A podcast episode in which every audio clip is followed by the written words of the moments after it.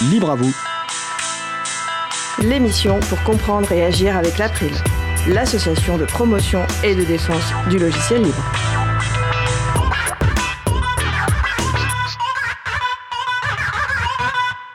Bonjour à toutes, bonjour à tous. Le financement de logiciels libres avec le retour d'expérience de la société XWiki, ce sera le sujet principal de l'émission du jour. Avec également au programme une chronique sur le thème des mesures à la portée des gouvernements pour promouvoir le logiciel libre, et aussi l'interview du Consortium international des journalistes d'investigation sur le logiciel libre DataShare. Nous allons parler de tout ça dans l'émission du jour. Vous êtes sur la radio Cause Commune, la voix des possibles, 93.1 en Ile-de-France et partout dans le monde sur le site causecommune.fm. La radio dispose également, enfin diffuse euh, désormais également en DAB+, 24 heures sur 24. Donc DAB+, c'est la radio numérique terrestre, avec notamment un meilleur son.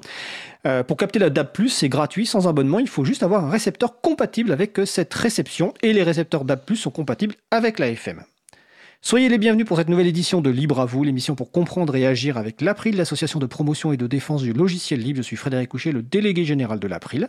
Le site web de l'April, c'est april.org. Vous y retrouverez une page consacrée à l'émission avec les références et les moyens de nous contacter. N'hésitez pas à nous faire des retours. Nous sommes mardi 10 mars 2020, nous diffusons en direct, mais vous écoutez peut-être une rediffusion ou un podcast. Et si vous souhaitez réagir, poser une question pendant ce direct, n'hésitez pas à vous connecter sur le salon web de la radio. Pour cela, rendez-vous sur le site de la radio, causecommune.fm, cliquez sur chat et retrouvez-nous sur le salon dédié à l'émission, dièse libre à vous. Nous vous souhaitons une excellente écoute. Voici maintenant le programme détaillé de l'émission. Nous allons commencer dans quelques secondes par la chronique de Véronique Bonnet, professeure de philosophie, vice-présidente de l'April. La chronique s'intitule Partager est bon et le thème du jour, ce sera Mesures à la portée des gouvernements pour promouvoir le logiciel libre. D'ici une quinzaine de minutes, nous aborderons notre sujet principal qui portera sur le financement de logiciels libres avec le retour d'expérience de la société XWiki, notre invité du jour, Ludovic Dubost. En fin d'émission, nous aurons l'interview de deux personnes du Consortium international des journalistes d'investigation, consortium qui a reçu récemment un prix du meilleur projet logiciel libre pour le logiciel DataShare dont nous parlerons. À la réalisation de l'émission du jour, Patrick Creusot, bénévole à l'April. Bonjour Patrick. Bonjour tout le monde, bonne émission, bon après-midi. Merci Patrick. Tout de suite, place au premier sujet. Une lecture d'information et de mise en perspective de la philosophie GNU. C'est la chronique partagée et bon de Véronique Bonnet, professeure de philosophie, membre du conseil d'administration de l'April et même vice-présidente de l'April. Le thème du jour de la chronique, c'est Mesures à la portée des gouvernements pour promouvoir le logiciel libre. La chronique a été enregistrée il y a quelques jours, nous allons la diffuser et on se retrouve juste après. Une lecture d'information et de mise en perspective de la philosophie GNU. C'est la chronique partagée et bon de Véronique Bonnet, professeure de philosophie et vice-présidente de l'April. Le sujet du jour, mesures à la portée des gouvernements pour promouvoir le logiciel libre et pourquoi c'est leur devoir de le faire. Véronique, on t'écoute. Oui, Fred, effectivement, il faut prendre son souffle hein, pour lire euh, ce titre qui est quasiment un titre à l'Alexandre Dumas. Euh, si j'avais à faire un commentaire de ce titre très long, euh, je dirais que il y a de la part de Richard Stallman, l'auteur de ce texte, la volonté de démontrer que si les gouvernements ayant à leur portée euh, des mesures ne les mettent pas en œuvre, alors il y a une faute morale, c'est-à-dire que les gouvernements ont le devoir de les adopter si ces mesures sont nécessaires dans le cadre du respect et des citoyens et des gouvernements eux-mêmes. Un gouvernement qui se respecte mettra en œuvre ces mesures. Alors ce texte, par conséquent, est beaucoup plus qu'un texte éthique, parce que éthique veut dire simplement avantageux, intéressant, qui obtient le maximum de gains avec un minimum de pertes. Ce n'est pas de cela qu'il s'agit. Euh, il s'agit d'un texte moral. Alors je dis bien moral et non pas moralisateur. C'est-à-dire que ce texte ne fait pas la leçon. Il est moral au sens où il rappelle que prendre des décisions pour d'autres humains impose des devoirs. Il s'agit de tout faire pour ne pas les nier comme humains. Il faut les respecter. Alors bien sûr, il peut y avoir des bénéfices politiques. Effectivement, peut-être que un gouvernement exemplaire reste au pouvoir plus longtemps mais il ne s'agit pas simplement euh, d'un texte au sens euh, d'une manière de faire pour persister. Il s'agit essentiellement d'une tâche que le gouvernement va donner à lui-même. Alors je cite, c'est dit dans l'introduction, la mission de l'État est d'organiser la société avec pour objectif la liberté et le bien-être de la population. Certes, l'État doit aussi veiller à sa souveraineté et à sa sécurité. Il doit aussi faire des économies, privilégier et dynamiser l'industrie locale des services logiciels. Certes, on le voit, l'argumentaire est aussi stratégique, il est aussi économique, mais il est d'abord humaniste, comme le montre d'ailleurs la chronologie des points évoqués. Richard Stallman part de la notion d'éducation. Autrement dit, euh, il pose que les relations de l'État avec le public doivent avoir en vue une souveraineté. Alors une souveraineté informatique, euh, une souveraineté écologique, c'est-à-dire qu'il faut éviter ce qu'on appelle le gaspillage, le caractère non recyclable de certains choix logiciels. Il y a bien des considérations d'optimisation il va évoquer la neutralité technologique des États, euh, pour d'ailleurs inviter à les dépasser. Alors, quelle teneur euh, de ce qui est proposé pour l'éducation? Pour la philosophie GNU, il s'agit de n'enseigner que le logiciel libre. Alors bien sûr, il y a un bénéfice secondaire qui n'est pas mince, euh, à savoir ceci garantit l'avenir politique d'une nation. Mais au-delà de ce bénéfice secondaire, il y a surtout le devenir autonome des individus. Voilà ce qui est indiqué. Enseigner un programme non libre revient à enseigner la dépendance, ce qui est contraire à la mission de l'école. Alors, partie de ce foyer qu'est l'émancipation, il y a un deuxième point qui examine cette fois les relations de l'État avec le public. Alors on évoque des politiques publiques qui sont souvent cruciales. En effet, lorsqu'on utilise le logiciel libre, il y a des conséquences pour les individus et pour les organisations. Et donc il est très important de ne pas obliger les particuliers à utiliser un programme non libre. Sinon, ça veut dire qu'il y a une rupture d'égalité devant le service public. Euh, il se trouve que j'ai eu l'occasion d'en parler aux défenseurs des droits actuels, qui est euh, très sensible à cette question de l'équité des citoyens devant l'État. Précisons que il s'agit de Jacques, Toubon. Il s'agit absolument de Jacques Toubon. D'où la proposition de ne distribuer que du logiciel libre, y compris lorsqu'il s'agit de logiciels utilisés à l'école. Alors récemment, euh, il a été question hein, dans différentes tribunes de matériel distribué déjà prédéterminé euh, pour euh, aller vers du logiciel non libre. Il a été question aussi de, sites web de l'État. Il serait fondamental d'y accéder seulement avec des logiciels libres. Il se trouve, je donne un exemple, que comme enseignante, on m'a proposé d'utiliser un programme qui est Educarté. Educarté qui propose aux enseignants, pour leur classe, euh, de disposer des missions éducatives. Or, expérience amère, malheureuse, il se trouve qu'avec Educarté, euh, il faut utiliser Flash. Euh, ce à quoi je n'ai pas pu me résoudre. Donc j'ai écrit à Educarté et mon courrier est en attente de réponse. Pourquoi, par conséquent, proposer des formats et des protocoles libres?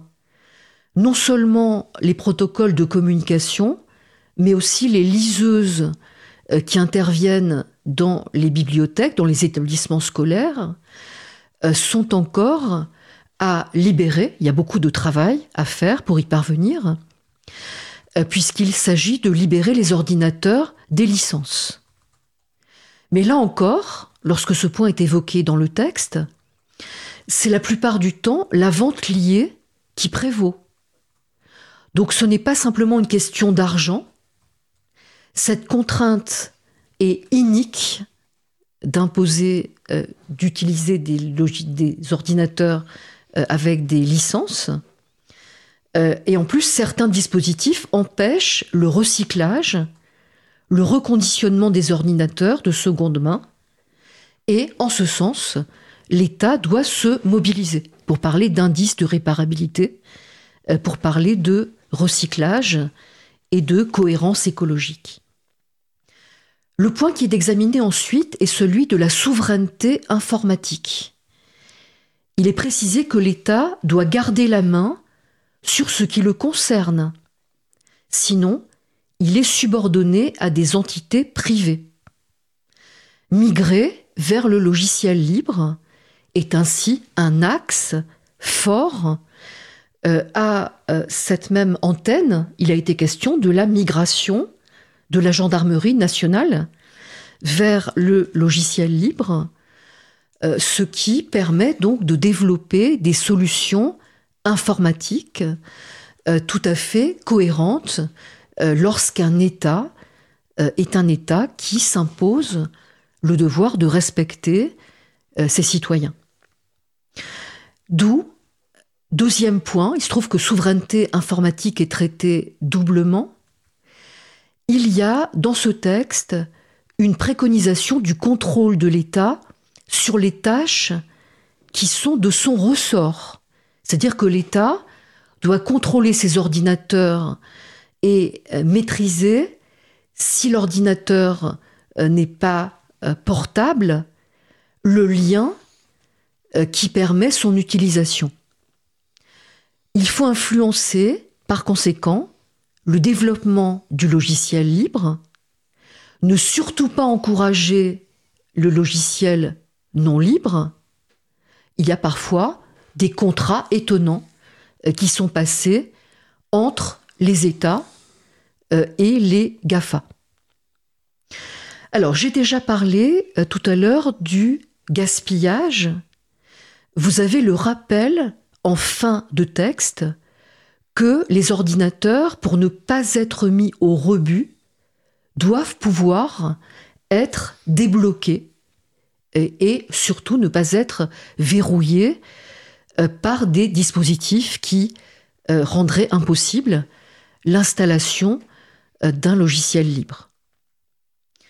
Le dernier point est tout à fait inspirant pour le professeur de philosophie que je suis, euh, puisque dans ce texte, on parle bien de neutralité technologique, mais on dépasse aussi cette expression.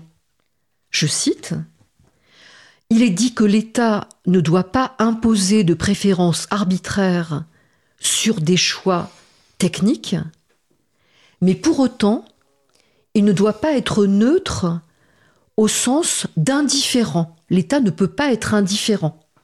Je cite, Seuls ceux qui désirent mettre un pays sous leur joug pourraient suggérer que son gouvernement soit neutre en ce qui concerne sa souveraineté et la liberté de ses citoyens. Il y a des formes de neutralité qui sont des formes euh, de refus de se pencher moralement euh, sur le respect des citoyens. Autrement dit, et là, je me réfère à deux expressions d'Alexis de Tocqueville dans De la démocratie en Amérique. Il y a pour les gouvernements des résistances honnêtes et des rébellions légitimes. Et, par exemple, l'April peut en être le vecteur. Eh bien, écoute, euh, merci Véronique. Je vais préciser que la gendarmerie nationale, ben, les gens qui veulent écouter le podcast, c'est celui, l'émission du 3 septembre 2019, l'émission 34. Et pour euh, la partie gaspillage, recyclage, nous avons consacré une émission à la loi anti-gaspillage le 7 janvier 2020. C'est l'émission 48, donc que vous pouvez retrouver euh, sur april.org ou sur causecommune.fm. C'était la chronique Partagée et bon de Véronique Bonnet, professeure de philosophie et vice-présidente de l'April. Véronique, je te souhaite une belle fin de journée. Très belle journée à toi, Fred. Nous sommes en direct, nous allons faire une pause musicale. Nous allons écouter Oh Boy par Wario Lutra Lutra. On se retrouve juste après. Belle journée à l'écoute de Cause Commune, la voix des possibles. Oh boy, you're taking the wrong road. Do you know how fast it goes? Oh God, are you drunk enough now?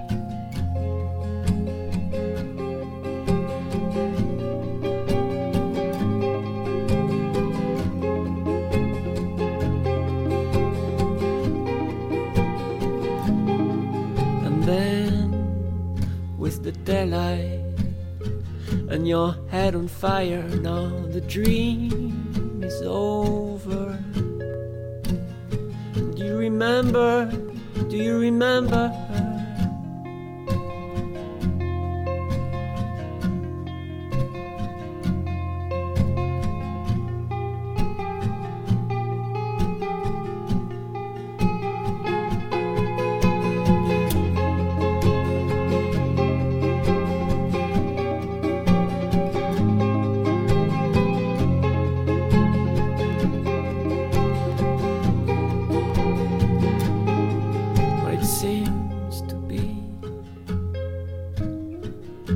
It's not so simple to be. Now learn your books and see it's gone.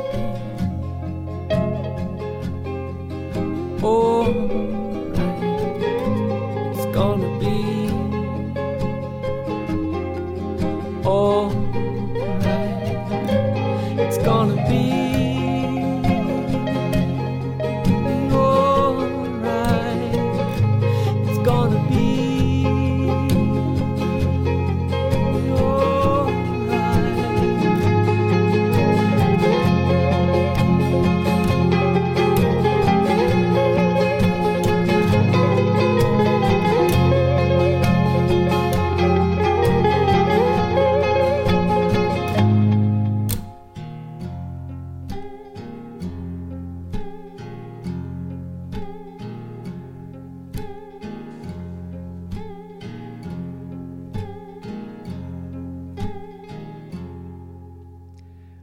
Oh. d'écouter Oh Boy par Wario Lutra Lutra, disponible sous licence libre Creative Commons se partage dans les mêmes conditions. Vous retrouverez les références sur le site de l'April, april.org. Vous écoutez l'émission Libre à vous sur Radio Cause Commune, la voix des possibles, 93.1 FM en Ile-de-France, en DAB+, 24h sur 24 et partout dans le monde sur le site causecommune.fm. Je suis Frédéric Couchet, le délégué général de l'April, et on va passer au sujet principal de l'émission du jour. Nous allons poursuivre par notre sujet principal qui porte sur le financement de logiciels libres avec le retour d'expérience de la société XWiki, notre invité Ludovic Dubost. Bonjour Ludovic. Bonjour Frédéric.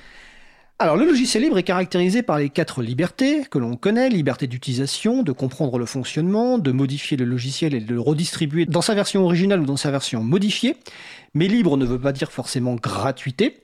Les modèles de financement de logiciels libres sont variés. On en a déjà un peu parlé dans l'émission notamment consacrée au lecteur multimédia euh, VLC. Et aujourd'hui, nous allons parler du fonctionnement, euh, du financement de logiciels libres avec un retour d'expérience de la société XWiki nous consacrerons d'autres émissions à la même thématique, car en fait les modèles sont très variés, les retours d'expérience sont très variés, mais l'avantage de XWiki c'est un retour d'expérience sur une quinzaine d'années. Euh, donc avec Ludovic Dubost, créateur du logiciel XWiki, PDG de la société XWiki SAS qui développe XWiki et CryptoPad dont nous allons parler également, membre également du conseil d'administration d'Open Food Facts, dont nous avons déjà parlé dans l'émission euh, Libre à vous. Alors première question déjà, Ludovic, euh, une petite présentation personnelle, quel est ton parcours et comment tu es venu au, logiciel libre et à créer une, un logiciel libre et une entreprise du logiciel libre? Euh, alors, bah, mon parcours, c'est que je, travaille dans l'informatique maintenant depuis bah, 25 ans. En fait, j'ai été passionné d'informatique euh, très tôt. J'ai eu un Apple IIc. Euh, j'ai commencé à programmer un peu dans mon temps libre. Ensuite, j'ai fait des études euh, d'études euh, d'ingénieur et, euh, et puis en fait euh, j'ai découvert internet lors de lors d'un stage dans la Silicon Valley en 1995 et, et en fait quand, quand, quand, je suis revenu en France bah, j'ai voulu absolument travailler sur internet d'abord. Et, et donc ça m'a amené en fait à, à d'abord trouver un job chez Capgemini puis en fait j'ai été débauché par Netscape. Et donc j'ai travaillé euh, trois ans, deux ans et demi chez Netscape euh, au consulting, euh, à, aider à mettre en place les, les logiciels serveurs de Netscape, euh, type euh, mail, serveur web, et j'ai commencé à toucher un peu au logiciel collaboratif dans, dans, dans cette optique-là, mais j'ai surtout vu chez Netscape, en fait, euh, une concurrence exacerbée entre Microsoft et, et, et Netscape. Euh, j'ai aussi vu l'émergence de Mozilla. En fait, j'avais même candidé pour euh, travailler pour Mozilla euh, quand j'ai quitté Netscape. Euh, en fait, j'ai dit bah je ferais bien ce job-là et puis finalement ils me l'ont pas proposé. Il y avait très peu, il y avait que cinq personnes qui bossaient sur Mozilla à l'époque et, et donc donc finalement j'ai quitté. J'ai bossé dans une dans une start-up française qui faisait de la mesure d'audience de, de sites internet. Et, euh, et en fait, euh, bah, je suis resté trois ans dans cette société qui a été une, une, une start-up qui a un peu euh, tout le profil. Euh, euh, C'était une des premières sociétés françaises à rentrer en bourse avec quasiment pas de revenus et qui a explosé dans la bulle Internet. J'ai été un millionnaire virtuel parce que j'avais 1% de la société comme stock option au départ. Donc c'était vraiment le, le, la start-up parfaite et et en fait, en sortie de ça, bah, ça m'a fait pas mal réfléchir. Euh, et, euh, et puis, euh, je m'étais. Alors, d'abord, en fait, j'ai démarré dans le logiciel libre plus sur la problématique de technologique. C'est-à-dire que j'ai vu euh, que en cinq ans, les décisions que j'avais prises en tant que directeur technique de cette de cette startup, et eh ben le, le, logiciel libre les aurait changés euh, fondamentalement. C'est-à-dire qu'on aurait plutôt que des bases de données Oracle et des et des serveurs Sun, on aurait mis du Linux, du MySQL et, et, et ces technologies qui, qui ont émergé ou euh, des choses comme JBoss qui, qui se sont lancées à ce moment-là, ou Red Hat. Et donc euh, j'ai trouvé qu'il y avait quand même quelque chose de, de très fort là-dedans, euh, donc une opportunité. Et donc j'ai décidé de créer la, la, société XWiki sous forme de logiciel libre. Et puis alors il y avait un aspect idée, hein, j'avais envie de créer une société, j'avais envie de créer quelque chose dans le partage de connaissances, chose que j'avais fait chez Netscape. Et donc, donc je me suis lancé dans XWiki. Euh, et, euh, et, donc j'ai décidé de le faire sous forme de logiciel libre. Ma première, mon premier contact au, logiciel libre était plutôt sur, bah, ça a l'air de quelque chose de très intéressant qui marche. Et, euh, et euh, ça avait l'air d'être quelque chose qui marche, et donc euh, je voulais me lancer là-dedans. D'accord. Alors, euh, très bonne introduction et j'apprécie notamment le passage par rapport à la bulle Internet qui t'a appris un certain nombre de choses que tu as sans doute ensuite mises en application. Alors, j'avais oublié de préciser que si vous décidez, enfin, si vous souhaitez participer à notre conversation ou euh, poser des questions ou intervenir, n'hésitez pas à nous rejoindre sur le salon web dédié à l'émission sur le site donc causecommune.fm, bouton chat. Le salon, c'est Dièse Libre à vous. Il y a déjà Marudil qui fait un petit commentaire sur la réponse du Ludovic. Euh, donc voilà, donc ça c'est présentation personnelle. Tu vas commencer un petit peu à parler de XWiki. Alors on va en revenir évidemment dans, la suite de, notre échange parce que c'est le retour d'expérience sur XWiki. Mais est-ce que rapidement tu peux nous dire quand est-ce que la société a été créée, un petit peu le, le domaine d'activité, le nombre de personnes dans l'équipe en quelques mots? Mm. Alors j'ai créé le logiciel en 2003, j'ai créé la société en 2004, quasiment dans la foulée. Donc c'était un projet euh, co commun en fait, créer un logiciel et une société. Euh, donc elle a 15 ans euh, aujourd'hui. Euh, on est 40 personnes, 50% en France, 50% en Roumanie. on fait environ 2 millions d'euros de, de chiffre d'affaires euh, autour du logiciel XWiki. Et, et ce qu'on fait, c'est qu'on fait des logiciels collaboratifs. Euh, L'objectif, c'est d'aider les gens à, à partager l'information et à collaborer. Et on en fait deux. Alors, euh, c'est historique. Hein. XWiki, c'est le premier. Donc, euh, c'est moi qui l'ai créé euh, au départ. Et, et aujourd'hui, il est développé par une équipe permanente sur, sur le sujet. Son objectif, c'est d'aider le partage de connaissances, que ça soit en interne ou en externe. Donc, on a aussi bien des sites publics de type wiki que des sites d'entreprise de, partage de connaissances internes, des bases de connaissances, voire des, des sites collaboratifs. On est aussi utilisé par euh, le logiciel XWiki, par exemple, utilisé par Amazon. Euh, qui, qui, a ses propres problèmes euh, en tant qu'acteur du logiciel libre, enfin en tant que moi acteur du logiciel libre, euh, je, je, vois des, des, des, problèmes autour de, de des, des, sociétés comme Amazon, mais c'est un utilisateur d'XWiki qui a, qui a choisi XWiki pour faire euh, un, son intranet en mode wiki. Et puis on fait un deuxième logiciel qui s'appelle CryptPad. Euh, alors sa particularité à CryptPad, c'est d'être un logiciel entièrement chiffré. Et il a pour objectif euh, de, permettre le partage d'informations, mais en respectant la vie privée et en protégeant les informations. D'accord. Alors CryptPad, on en parlera en fin d'émission si on a le temps, mais on, essaiera de trouver le temps. Euh, là, on va se concentrer euh, sur le retour d'expérience, notamment de, de, XWiki. Donc, avec un sujet, donc on va pas rentrer dans le détail sur ce que fait XWiki, parce qu'on pourrait y consacrer une émission entière à ça, mais on retient que c'est un outil de logiciel collaboratif, utilisé par des entreprises, par des collectivités, peut-être pas orienté grand public, je ne sais pas. Non, il n'y a pas beaucoup de grand public voilà, qui utilise okay. XWiki, il y en a un petit peu, on a des, on a des sites open source qui utilisent XWiki, euh, donc il peut y en avoir, mais... Euh, mais c'est pas la cible principale. C'est plutôt de l'organisation. D'accord. Et donc on va parler principalement du, du, du financement du libre, comment euh, XWiki bah, finance? Et déjà, première question, alors, en introduction, j'ai rappelé que logiciel libre et gratuité, c'était deux choses différentes. Donc pourquoi aujourd'hui le, le financement du libre est un enjeu? Pourquoi c'est important important et euh, est-ce que tu peux peut-être présenter rapidement quelques modèles de financement de logiciels libres et peut-être les difficultés ou ce qui manque? C'est en introduction déjà générale.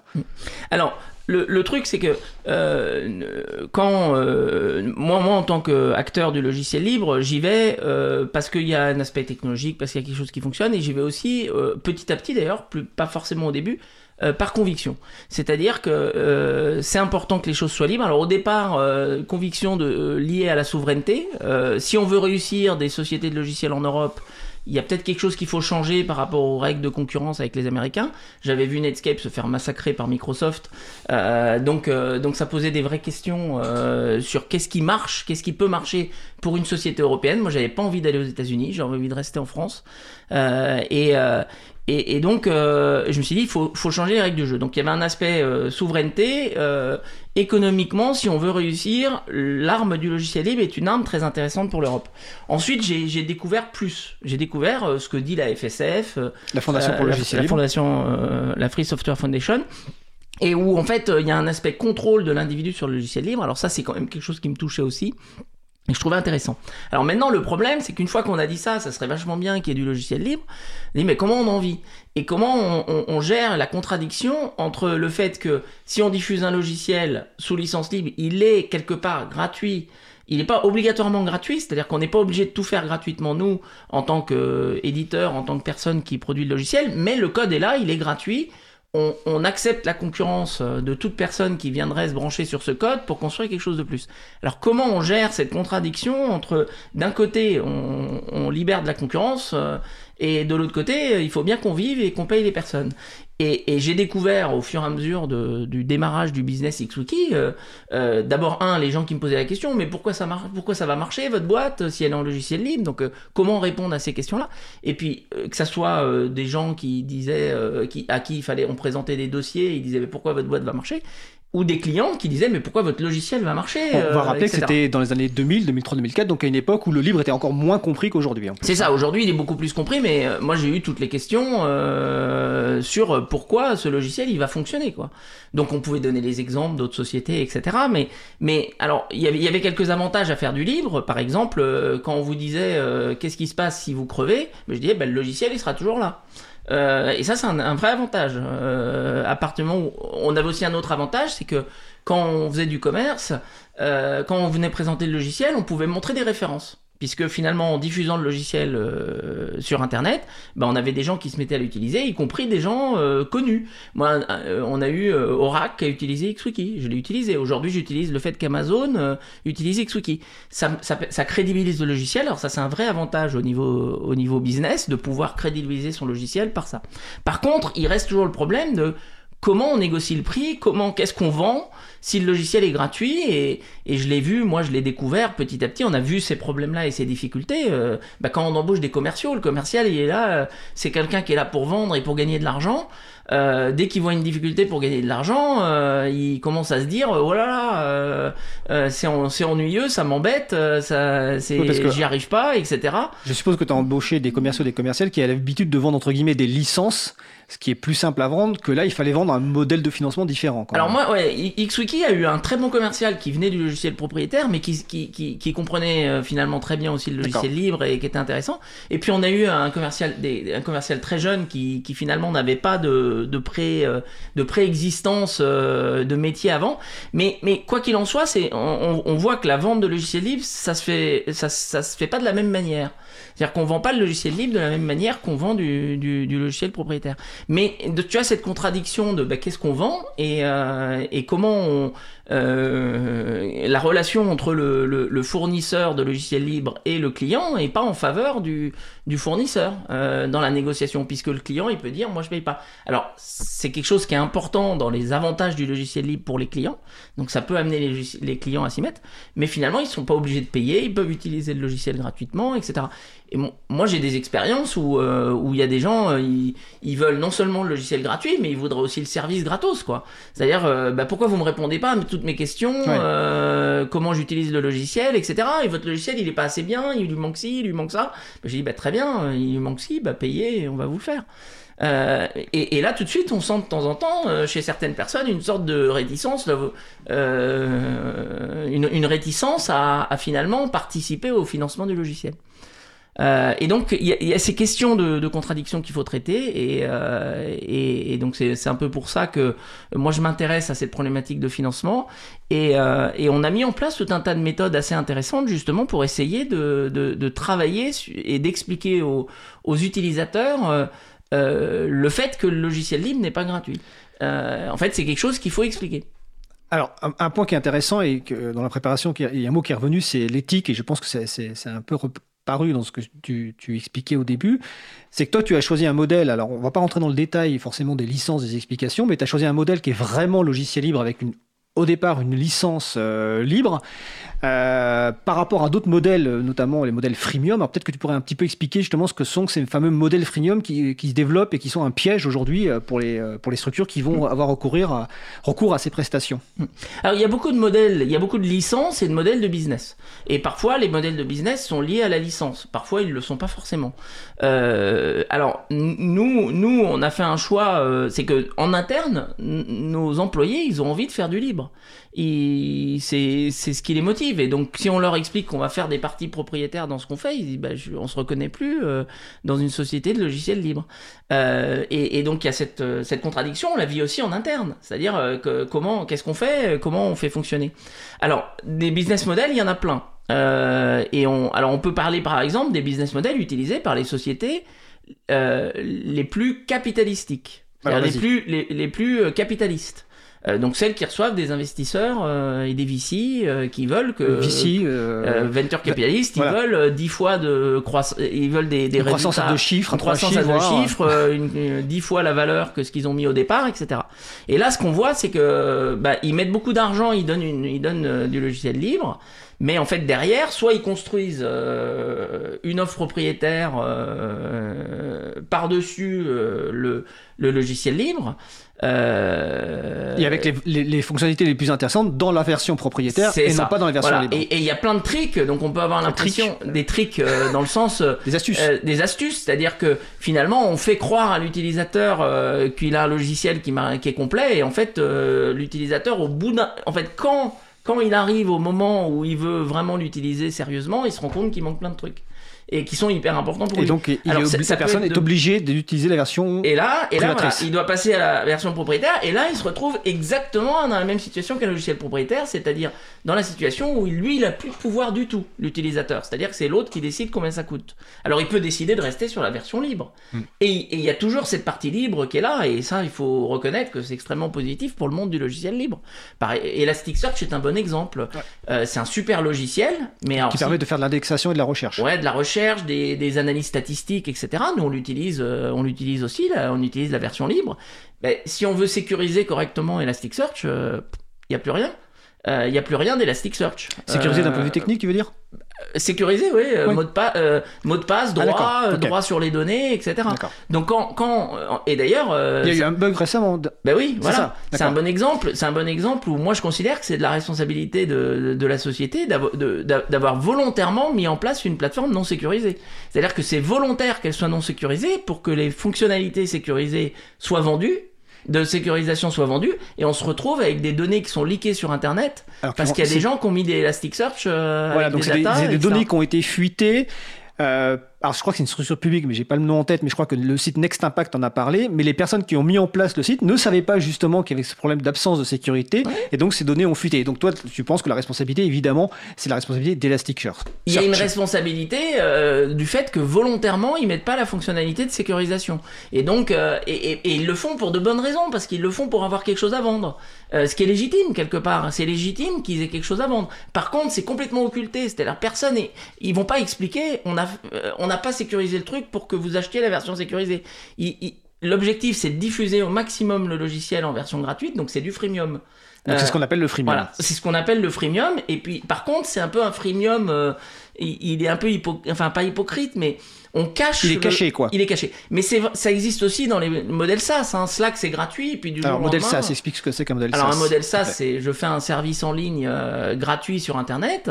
c'est et- logiciel comme service. C'est ça. Je fais un logiciel comme service sur Internet. Donc euh, Slack est un bon exemple, qui est un grand succès Alors Slack, c'est un outil de, De chat. de, de chat, voilà, de discussion. de discussion. Euh, entreprise. En Entreprise, c'est une- D'organisation, discussion, Voilà, entreprise. C'est un concurrent de, de Skype, en fait, qui a un peu pris la main sur Skype aujourd'hui. Il y a des alternatives libres, euh, Matrix Riot, par exemple, Mattermost, euh, qui sont très très bien. Alors euh, tous les noms techniques qu'on va citer, on va essayer d'expliquer un petit peu, mais sinon vous, on vous- mettra des liens. on mettra des liens sur le site de l'April et sur le site de Cause Commune. oui. Et donc Slack, c'est un logiciel qui est gratuit. En fait, si vous échangez plus de 10 000 messages, ils sont plus dans votre recherche. C'est-à-dire que vous vous n'avez plus d'archi- vous n'avez pas d'archivage au-delà de 10 000 messages. Euh, et en fait, euh, mais du jour au lendemain, ils peuvent décider de changer leurs règles. C'est-à-dire que s'ils décident à partir de euh, de demain, il y a plus de on, on- y a On plus baisse de le niveau de. voilà, il n'y a plus d'ouverture de Slack gratuit, en fait. Et, ça, il y, a un- il y a un problème d'éthique dans tous ces modèles, en fait, dans, dans, dans le fonctionnement de ces modèles libres, euh, de, ces, de ces modèles freemium, euh, qu'ils soient libres ou pas libres, avec du logiciel libre ou sans logiciel libre. Il y a un problème éthique qui est le fait de pas dire ce qu'on a planifié de faire. C'est-à-dire qu'on on- l'objectif, c'est d'avoir un maximum de diffusion, un maximum d'utilisateurs, et en fait, plus tard, on va, on va monétiser ces utilisateurs. Et on dit pas, on dit pas comment on va le faire, mais on sait très bien comment on va le faire. On pourrait dire que Facebook, c'est exactement la même chose. Partager sur Facebook, c'est génial, c'est super, etc. Et puis maintenant, boum, le système de tracking universel euh, qui, euh, qui mate toutes nos données et, avec des services de plus en plus intrusifs euh, qui utilisent de plus en plus de données. Au départ, ils n'y étaient pas, ces services. Donc en tant qu'utilisateur, vous vous rendiez pas compte du problème. Et maintenant, tout le monde est OK, et en fait, on n'arrive plus à en sortir. Euh, ils ont pris le marché et on n'arrive pas à sortir du système. Donc euh, ces modèles freemium, euh, ils existent. Nous, petit à petit, bah, ils nous, ils nous convenaient pas. C'est-à-dire que ça nous convient pas de, de cacher des choses à Oui, nos parce que utilisateurs. Toi, si je comprends bien, il y a un point essentiel, c'est comment financer du libre tout en gardant l'éthique du libre, en fait. Bah, quelque part, c'est ce que j'ai l'impression de comprendre. Et en est, oui, en, en- en étant éthique, oui, parce que et en, et en, Et en respectant les structures utilisatrices de ton produit. C'est ça, c'est-à-dire de respecter nos utilisateurs, nos, les gens à qui, euh, qui ont fait la promo de notre logiciel libre euh, euh, gratuitement euh, et qui nous ont apporté plein de bénéfices, les contributeurs qui nous ont donné du code. Moi, quand j'ai démarré XWiki, il y a des gens qui m'ont donné du code gratos. Euh, juste comme ça là pour m'aider parce qu'ils trouvaient ça sympa. Demain je ferme tout, je ferme mon logiciel, moi je me sens pas bien Euh, en tant que là c'est bien, c'est super, c'est du business mais c'est pas c'est pas de l'éthique. Donc nous on veut garder cette éthique. D'accord. Alors, donc il y y, a des- il y a des méthodes et il y a plein de méthodes. Alors, on peut peut-être passer un peu à ces on, on méthodes-là. va en parler des méthodes. Euh, juste peut-être une petite réaction sur une des peut-être difficultés dans les financements. Tout à l'heure, j'ai des projets libres et des logiciels libres. J'ai évoqué le cas de, de, de VLC. Euh, parce que là, on va parler de- d'outils d'entreprise plutôt. Euh, Il y a une problématique du financement des, pro, des ce qu'on va appeler des logiciels euh, utilisation finale pour l'utilisateur d'utilisateur type VLC et autres. Ça, c'est une problématique que tu as, étudiée pour le, ou pas du tout. du- Oui, alors nous, nous on n'est pas allé vers le grand public. Voilà, Alors, c'est un choix volontaire. Euh, c'est en Enfin, tout cas, c'est un choix volontaire. euh, c'est ce qu'on a fait comme choix avec. Xwiki. Maintenant, CryptPad, il va vers le grand public. Oui, ouais, c'est ça. Euh, on en parlera. D'accord. Euh, il, il va vers le grand public et, euh, et, et, et- pour plein de bonnes raisons. C'est plus, c'est plus par rapport à l'usage du produit XWiki qu'il va plus vers le- l'entreprise et l'organisation que vers le grand public. D'accord. Euh, C'est sera- pas, euh, c'est pas forcément un choix personnel ou d'avoir absolument envie de faire de l'entreprise ou absolument envie de faire du, D'accord. de, de, de pas faire de grand public. Et, et on- quand on parle de les on verra qu'il y a des de- modèles de financement qui, qui dépendent justement de la cible aussi. Et, et les problèmes de financement d'un VLC ou d'un XWiki ou d'un CryptPad sont pas du tout les mêmes. Et il n'y a, il y a pas un modèle de financement valable pour tous les logiciels libres. Il y a plein de logiciels libres différents et donc il y a plein de. Il faut vraiment adapter. Donc moi, après l'expérience que je peux présenter par rapport à XWiki, par rapport à CryptPad, elle est valable pour nos types de logiciels. Euh, elle sera peut-être pas valable pour tous les types de logiciels. D'accord, on va en parler juste après. Je, vais, prendre une question, comme vu que sur le salon web, euh, il y a la question de Stéphane qui pose, euh, qui demande que dire euh, à la direction d'un système d'information d'une grande entreprise quand l'argumentaire principal est de trouver une personne entité sur qui taper en cas de problème? C'est le fameux argument. Bah, quand je prends du Microsoft ou de l'IBM, je sais sur qui taper. Alors bah, quand on prend du XWiki, on tape sur qui Ah ben on tape sur XWiki, il Voilà. n'y a pas de problème. Mais plus Euh, globalement, quelle est la réponse Voilà. Non, alors ça dépend. Ça dépend Je, du- Alors, je sais pas exactement dans quel contexte euh, les, les, les gens présentent ça. C'est-à-dire que est-ce que c'est un employé de la DSI euh, qui veut mettre du logiciel libre dans sa DSI, dans son entreprise, et les gars, et les gars lui disent non mais tu vas pas mettre un, tu vas pas mettre du Nagios euh, parce qu'il y a personne pour s'en occuper. Je suppose que l'argumentaire, Euh, c'est la comparaison entre des entreprises qui sont relativement petites par rapport aux grosses entreprises. euh, Oui, mais à la rigueur, c'est pas grave. Euh, Il y a derrière la plupart des logiciels libres, il y a soit une société euh, éditeur principal euh, dans les logiciels d'entreprise, il y en a beaucoup. Il y en a beaucoup. Il n'y a pas tant de développeurs sur un logiciel libre. Euh, on va les compter, euh, on va les compter sur une doigt d'une main. Il n'y a pas besoin de tant de développeurs pour faire un bon logiciel. Il faut, être, faut, faut déjà euh, se rendre compte de ça, c'est-à-dire que euh, tu peux faire un bon logiciel avec très peu de développeurs. Euh, c'est pas le problème. La question est de savoir est-ce que tu as une entité juridique avec laquelle tu peux traiter? Alors parfois, bah, ça peut être un éditeur, parfois ça peut être des sociétés de services, mais je pense que dans tous les cas, si le problème du, si le seul problème de la DSI, c'est de trouver des entités juridiques euh, pour se garantir un bon niveau de, de service et, et savoir sur qui taper, on les trouve. Il suffit de payer. C'est le problème, c'est quand tu essayes de faire la gratuité et, avoir quelqu'un sur qui taper. Là, là c'est normal qu'il y ait personne. Ça peut pas marcher. D'accord. Alors n'hésitez pas si vous souhaitez participer à notre discussion, les personnes qui nous écoutent, à nous rejoindre donc sur le salon euh, web de la radio, donc euh, le site causecommune.fm. Vous cliquez sur le bouton chat et vous nous rejoignez sur le salon euh, dièse libre à vous. Alors après cette introduction, euh, on va continuer la discussion sur le, retour d'expérience concret de XWiki en espérant arriver à trouver le temps d'aborder tous les sujets, mais sinon on réinvitera euh, Ludovic. Donc on l'a dit, on, a- bien compris que le choix de départ euh, de Ludovic euh, et de la société XWiki, c'est de le financement de projets libres et avec une éthique, et vraiment du, vrai logiciel libre hein, euh, tel qu'on peut l'entendre. Et donc, comment fonctionne finalement ce, ce financement de logiciel libre? Comment tu as démarré? Comment ça fonctionne aujourd'hui? À quoi tu as recours pour, pour financer le projet? Est-ce que c'est du support, de la formation? Est-ce que c'est du subvention? C'est des donations? Est-ce que c'est un ensemble de toutes choses? Alors, c'est globalement un ensemble de choses et on- la première chose avec laquelle on a commencé, c'est le service. Euh, j'ai un logiciel, j'ai du code, c'est moi qui l'ai créé. Euh, il manque quelque chose, vous voulez l'utiliser, vous, voulez faire quelque chose, vous. Ce logiciel peut en faire partie de ce que vous avez besoin. Et les premiers projets de service qu'on a fait, à la rigueur, ils n'étaient pas forcément, euh, ils auraient très bien pu être faits avec autre chose qu'Xwiki. Euh, et, et en fait, c'est petit à petit euh, que nos projets, nos projets de service et, ensuite nos, nos business sont devenus de plus en plus proches de l'objectif d'Xwiki. Donc, le démarrage d'Xwiki, c'est de dire, bah, vous, avez besoin de quelque chose, bah, je peux le faire, euh, ah, et je vais le faire avec Xwiki. Ou je vais faire, je vais faire quelque chose, et puis moi, je vais réutiliser le résultat sous forme de logiciel libre avec Xwiki. Euh, donc, c'est d'avoir finalement un deal avec ton fournisseur, avec ton client, avec le client euh, c'est de dire, bah, euh, moi je te fais ton, tu me payes pour faire ton projet et moi je récupère aussi le code. euh, Il y, a- là, il y a une partie qui est pour toi et il y a une partie qui est, qui est libre et il y a une partie qui est finalement aussi pour nous entre guillemets. Et donc petit, à- on a commencé par faire des projets de service. Alors il y avait quand même une idée hein, derrière le logiciel. Euh, Alors mon pro- d'ailleurs mon premier financeur c'est le chômage, hein. comme euh, beaucoup Comme de beaucoup de gens, voilà. hein. comme beaucoup de gens. euh, j'ai j'ai quitté la société où j'étais avant euh, avec un deal. Euh, j'ai euh, Avec un pu accord. avec un accord. J'ai pu euh, j'ai pu fonctionner avec le chômage. Euh, ça m'a financé pendant pendant deux ans et ça m'a permis de développer le logiciel.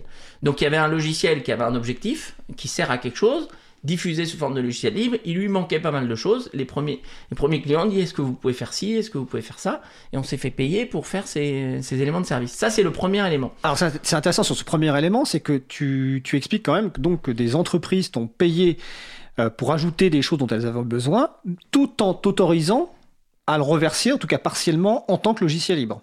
Et en fait, on, on le mettait quasiment comme deal de, Du contrat. euh, du contrat. C'est-à-dire, notre, notre logiciel, il est en licence LGPL. Alors, euh, au début, il était même GPL. Euh, de toute façon, vous allez devoir, euh, quand on va faire des choses sur le logiciel, ben, on va respecter la licence. Alors, Euh, On va pas rentrer dans le détail, effectivement, de- enfin, on va pas rentrer dans le détail des, des licences libres, d'ailleurs, on consacrera une émission à ce sujet-là, mais ce sont des licences qu'on appelle des licences à réciprocité qui, quelque part, encouragent, en tout cas, à reverser dans le pot commun du développement. Et ce qui est intéressant, c'est que des entreprises ont accepté ce, ce- ce modèle, cet accord, de se dire que je finance un, un développement parce que j'en ai besoin, mais il va être reversé dans le pot commun, avec aussi l'argument que, euh, en fonction des versions de l'évolution de XWiki, ces fonctionnalités vont rester et donc ça profite à tout le monde, en fait. Ouais. Et ça, et ça d'ailleurs, ça a continué même après. hein. C'est-à-dire que euh, régulièrement, on nous, on nous paye des fonctionnalités qu'on reverse au pot commun. Et les clients comprennent assez bien que c'est leur intérêt que ça aille dans le pot commun. Parce qu'en fait, ça va être maintenu. euh, euh, et puis parfois, on, on- on- on peut même arriver à faire payer une fonctionnalité par deux clients différents. Euh, C'est-à-dire, ils, partagent le, le coût. Donc, on, le, propose, on propose la fonctionnalité à quelqu'un. Euh, et puis ensuite, euh, il y en a quelqu'un d'autre qui finance une autre partie où on, où on fait partager le coût de la fonctionnalité. À Et deux- ça, ça, ça a fonctionné dès le départ? Les entreprises ont dès le départ euh, Parce qu'on le rappelle, hein, non, c'est non, dans les années début, c'était 2003, tout seul. 2004. Oui, c'est ça. C'était- plutôt, au début, c'est plutôt dans le cadre d'un projet pour faire un objectif. Et à un moment donné, on est arrivé à des fonctionnalités. Amazon, par exemple, ils ont payé une grande fonctionnalité du logiciel XWiki.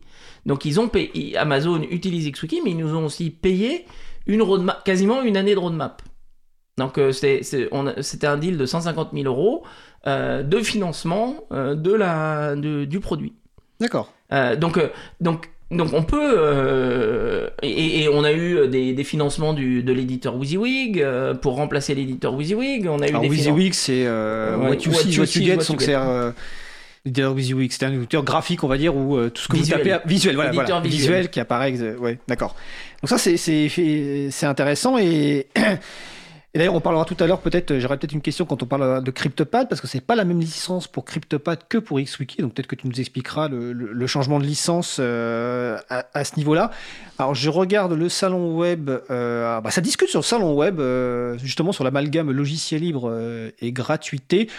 Et le temps passe super vite, on va Oui. faire une pause musicale. Alors que je retrouve la pause musicale, elle est où la pause musicale? Elle est là, mon petit papier. Nous, allons- nous allons écouter Fear par Les Minots. On se retrouve juste après. Belle journée à l'écoute de Cause Commune, la voix des possibles. Cause commune, 93.1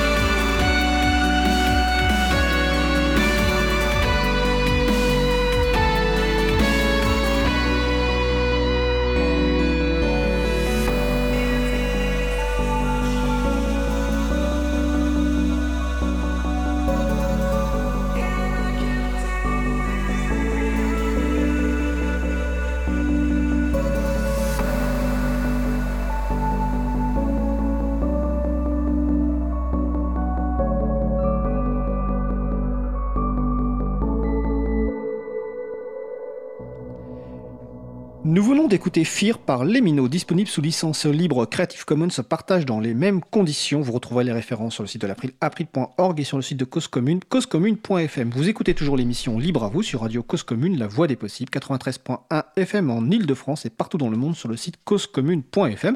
Nous parlons toujours du financement de logiciels libres avec le retour d'expérience de la société XWiki avec son fondateur Ludovic Dubost. Avant la pause musicale, nous parlions de la partie euh, service euh, support et euh, bah, une question pour relancer un petit peu sur cette partie-là, est-ce que ça, fonctionne sur le long terme cette partie service support? Est-ce que ça permet de, de grossir Ludovic Dubost? Alors le service c'est très bien, mais, mais le problème effectivement c'est que c'est pas facile de grossir. Parce que si on embauche, en fait il faut embaucher pour pouvoir faire plus de services. Et si, si du jour au lendemain vos clients vous achètent plus de services, euh, bah, vous avez plus de revenus et vous avez plus de quoi payer les personnes que vous avez embauchées. Donc en tant qu'entreprise, c'est pas facile. Donc on peut le faire avec des freelances, mais c'est très difficile aussi. Donc euh, donc c'est problématique. Donc ce qui est important euh, quand on est un éditeur de logiciels, c'est de se focaliser sur le revenu produit. Comment on génère du revenu produit? Le service, c'est super pour démarrer. Ça permet de démarrer, de partir de zéro et de financer doucement, petit à petit, son business. Mais c'est pas facile à scaler euh, la, mise à l'échelle. de monter à l'échelle et de grandir euh, sur ce, sur ce revenu-là. Donc nous, dès le début, on s'est posé la question, il est hyper important de vendre un revenu récurrent. Et donc ça, c'est le support. Donc le premier type de revenu récurrent qu'on a vendu, c'est le support. Euh, donc c'est d'associer à nos, à nos deals, de, à, nos, nos, à nos projets de service, un contrat de support. Alors justement, une chose qu'on a fait plutôt tardivement, c'est différencier le prix de service si le client prend ou pas du support. Au début, on, prenait tous les clients et on différenciait pas les clients. Même tarif pour tout le monde. Bah maintenant, si vous prenez pas de support, c'est 50% de plus sur le prix du service. D'accord. Euh, une deuxième chose qu'on a fait euh, pour euh, pour et, pour pour, pour pour mettre en avant les, offres de service de, de support, c'est de, de dire vous avez un prix pour 3 ans de support et c'est plus cher si vous prenez qu'un an. Donc si vous nous suivez dans le long terme, on, fait, euh, on fait, on, C'est-à-dire que la fidélité vous permet de, payer moins cher. C'est intéressant parce qu'il y a beaucoup d'éditeurs de logiciels font ça. C'est-à-dire, euh, quand mon commercial il est venu euh, au début d'XWiki m'apporter un peu cette expérience des grands éditeurs de logiciels, c'était 3 ans pour le prix de 2, 5 ans pour le prix de 3.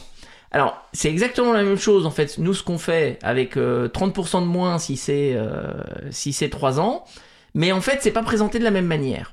Et, et, c'est-à-dire que finalement, on, présente le fait que si vous nous accompagnez sur le long terme, voilà, on vous fait pas le même prix. Et, c'est la même chose avec l'augmentation du 50% de support. Et le fait d'avoir défini ces, politiques-là euh, sur notre site euh, et, dans notre politique commerciale, bah fait qu'on a, on engage la discussion sur le logiciel libre avec le client. Et pour moi, ça a été quelque chose de très important. Euh, et c'est assez récent. On a, on a démarré ça en 2016-2017. donc près de dix ans après justement euh, en changeant un peu cette façon de, de, de, de, parler du logiciel libre à nos clients. Avant, on avait presque tendance un peu à, à cacher le fait qu'on faisait du logiciel libre, parce qu'on avait peur, finalement, quelque part, bah non, mais c'est assez gratuit à côté. Alors, euh, euh donc, euh, donc maintenant, on, on engage frontalement la discussion du financement finalement du logiciel libre. Et en fait un axe de vente en fait. Et on en fait voilà, on en fait un acte, de, un, euh, un, outil de vente pour expliquer vous vous devez payer pour nous accompagner parce que vous faites partie de, de, de l'existence du projet. Alors, tu parles des, des, structures clientes. Euh, j'aurais une petite question sur la, gouvernance du projet, parce qu'on a bien compris, donc euh, XWiki, tu l'as créé initialement. Maintenant, c'est une société avec une quarantaine de personnes. Alors, est-ce que vous avez des contributions externes? Et est-ce que la, dans l'évolution du projet, dans sa feuille de route, c'est XWiki qui décide de tout ou les contributions externes, enfin les personnes contributrices externes, participent aux prises de décision? Alors, euh, XWiki, a, on a fait un choix de, de, de, séparer en fait le projet libre de la société. Le, seul truc qu'on n'a pas fait, c'est de lui donner un nom différent. Alors, on, s'est gardé en fait pour la société une sorte de petit avantage, c'est qu'on a le même nom euh, que, le, que le projet libre. Par contre, on a une gouvernance différente euh, entre la société et le logiciel libre. Et le, le, logiciel libre, il est, il est, il est sous gouvernance Apache. Euh, méthode, euh, fondation Apache. C'est-à-dire, euh, c'est les, les, gens qui, qui codent, qui participent au code, peuvent voter. alors maintenant, ce qui est compliqué dans le domaine du logiciel libre d'entreprise, c'est qu'il n'y a pas tant de contributeurs que ça. C'est-à-dire, alors il y en a, hein. Euh, il y, a, il y a des, il y a des contributeurs euh, actifs, euh, un, un peu actifs, mais ils ont rapidement pas l'activité d'un employé permanent. Et en fait, ils ont du mal à suivre. Donc c'est pas facile. Et ah, par contre, il y a des contributeurs qui contribuent du bug, qui contribuent de- du test, euh, des Enfin, de la retours correction de voilà, bug. de la, correc- de la correction de bug, ou non, ou même juste le fait de les signaler. Les signaler, oui. C'est une contribution euh, qui a beaucoup de valeur. Euh, il ramène l'information auprès de la, de la communauté. Et donc nous, on, on a une approche très ouverte vis-à-vis de toute personne qui veut participer dans le, dans le projet. Par contre, et c'est le cas de pas mal de projets libres d'en- d'en- d'entreprises, c'est que c'est difficile d'avoir un nombre de contributeurs élevé. C'est-à-dire que rapidement, euh, c'est l'en- c'est c'est l'entreprise principale qui, qui fournit le maximum de, des développeurs. C'est le cas de Drupal aussi, par exemple, Drupal, c'est pour et faire des qui pourtant web. a une communauté bien plus grande euh, que XWiki encore. D'accord. Euh, on va continuer sur, le financement et le retour d'expérience d'X- d'XWiki, euh, notamment sur la partie, euh, un point intéressant, sur la- l'appel de répondre à des appels de, financement de projets de recherche français et européens. Tu l'as utilisé à la fois pour XWiki et CryptPad. Peut-être l'occasion aussi d'expliquer un petit peu CryptPad et aussi les donations, parce que c'est un, un modèle complémentaire. Oui, alors, euh, euh, les éditeurs de logiciels ont la chance en Europe de pouvoir faire appel à des fonds publics, euh, et qu'on soit éditeur de logiciels libres ou pas libre. Euh, et euh, moi, j'encourage tout- toute personne qui, qui veut développer des logiciels de faire le plus possible appel à ces fonds publics.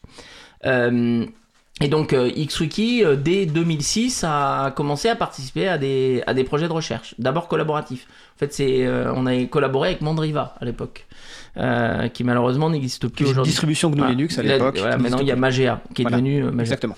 Et, euh, et donc euh, on est rentré dans ces, dans ces projets de recherche euh, collaboratifs euh, qui, euh, et, et qui entre autres sont assez accueillants vis-à-vis du logiciel libre. Parce que finalement pour des fonds publics, financer de la recherche qui va être mis sous forme, euh, dont, dont l'application va être mise sous forme de logiciel libre est, euh, est un a- point positif. Il y a une certaine logique. Voilà, il y a une certaine logique, ça va pouvoir être utilisé plus largement que juste les acteurs euh, du projet de recherche. Parce que l'objectif d'un projet de recherche, c'est pas de financer la R&D d'une société particulière.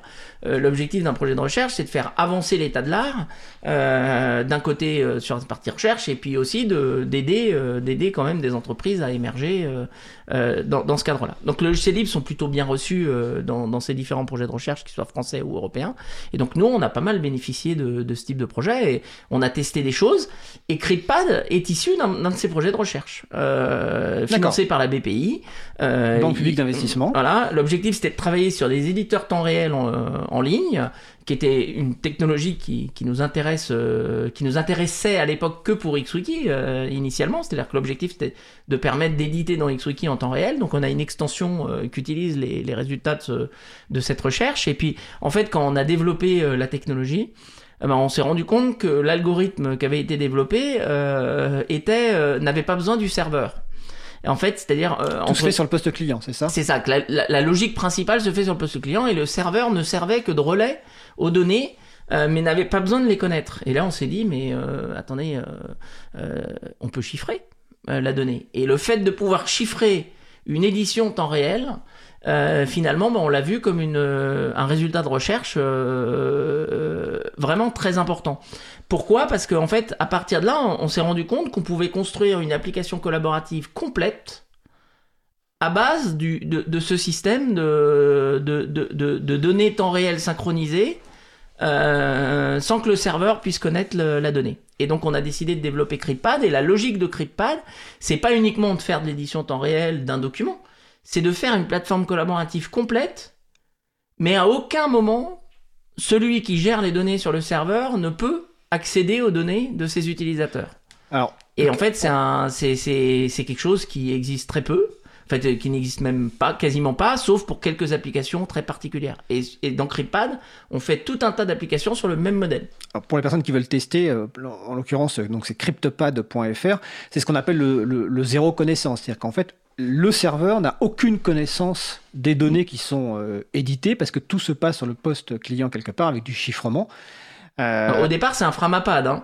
alors voilà, c'est ce que Euh, j'allais voilà. dire. Au départ, c'est un Framapad, sauf que c'est une extension qui permet euh, d'avoir de la, donc, la collaboration, de l'édition collaborative, mais vraiment avec du chiffrement et sans connaissance sur le serveur des données. Euh, échanger. Et donc ça, c'est le, le- point de départ, donc c'est un financement de projet de recherche français. Donc. Tout à fait. Donc au départ, c'est un financement de projet pour XWiki de technologie. Dans le cadre de ce projet, on a dit bah on va faire un, deuxième projet. Il était même pas prévu en fait au départ euh, de, de lancer en tant que produit. Euh, L'objectif c'était de lancer un, des prototypes. Et puis on s'est rendu compte que c'était viable et donc on a décidé de le lancer. Mais alors un an avant la fin du projet de recherche, on s'est dit mais comment on, comment on fait pour le continuer? Euh, Et donc euh, donc on- là on a décidé de faire appel à de la donation et de faire des souscriptions. Donc en fait, CritPad, c'est un logiciel libre euh, qui a une version gérée par nous qui s'appelle critpad.fr. C'est notre instance CritPad, un peu comme Mastodon a son instance. Et en fait, les, les, là, si vous dépassez 50 mégas, il faut payer. Et en fait, ce qu'on a à ce moment-là, ce qu'on a décidé, c'est qu'on allait faire les souscriptions et les donations en même temps. Et qu'on et qu'on allait expliquer en fait l'importance de financer le projet. D'accord. Euh, et donc l'aspect donation était très important pour, pour expliquer pourquoi il y avait euh, pourquoi il n'était pas gratuit le, le service scriptpad.fr et pourquoi on encourageait que, de nous payer d'une façon ou d'une autre.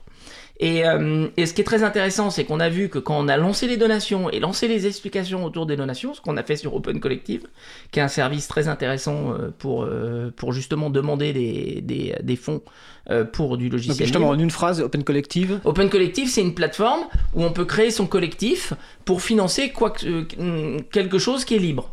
Euh, mais ça peut être pas forcément que du logiciel. On peut aussi décider de financer une conférence, par exemple. D'accord. Et ça Euh, permet de gérer les, les- voilà. les donations, etc. Et, et ça gère les donations et on, on peut prendre des paiements, on voit qui a payé. Et alors, un des, in- moi, ce que j'aime bien dans Open Collective par rapport à d'autres systèmes aussi qui ont été lancés, euh, c'est que c'est orienté sur finan- un peu finance ouverte. C'est-à-dire présenter. euh, euh, L'objectif, c'est so- soyez ouverts en fait, présentez euh, de la donnée transparente sur votre projet. Donc c'est et c'est ça que j'ai trouvé très intéressant et c'est une des raisons pourquoi j'ai bien aimé cette plateforme. Et donc c'est ce qu'on fait avec CritPad, c'est qu'on a décidé au passage d'ouvrir les finances de CritPad. Alors pas les finances complètes d'XWiki, c'est compliqué, Euh, ça nous prendrait beaucoup de temps et pour le moment on est on est on- c'est compliqué de le faire.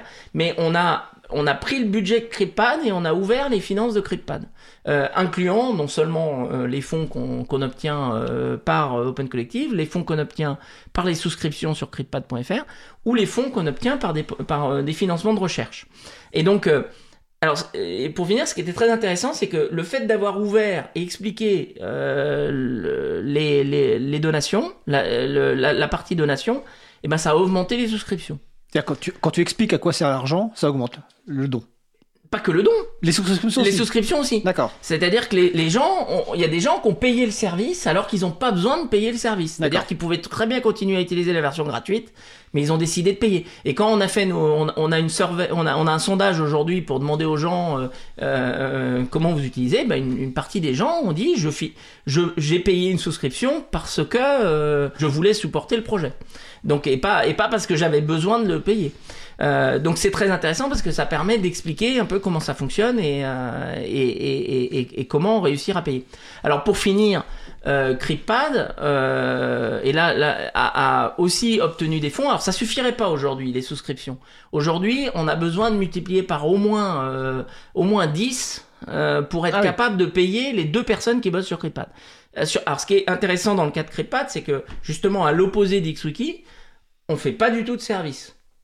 Et, et, et pour le moment, on, on- on se dit, on se dit si on voulait, on va peut-être pas le faire du tout. D'accord. Euh, C'est-à-dire que on va essayer de rester très produit, produit, produit, produit, euh, tout dans le, tout dans la, la même, euh, la même livraison et pas de spécifique ou de choses autour.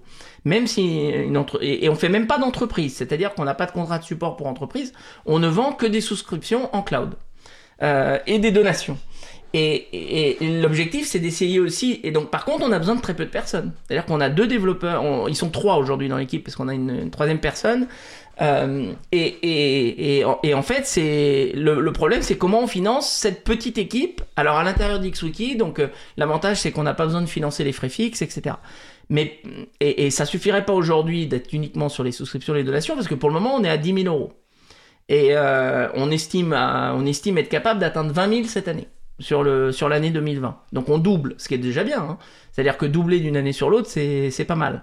Euh, et ça suit assez bien l'usage de CryptPad. C'est-à-dire que euh, notre analyse, c'est que bah, il faut, il faut qu'on multiplie par 10 CryptPad pour pouvoir euh, atteindre 100 000 euros. Et avec 100 000 euros, on peut commencer à payer des vrais salaires. D'accord. Euh, par contre, entre-temps, il faut qu'on trouve d'autres financements.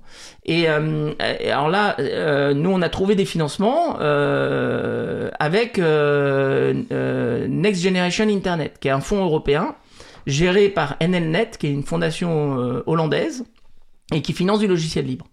Euh, et, euh, et là, j'encourage les gens à aller regarder ça. C'est, on mettra les liens euh, fait, ouais. dans, dans, dans les résumés.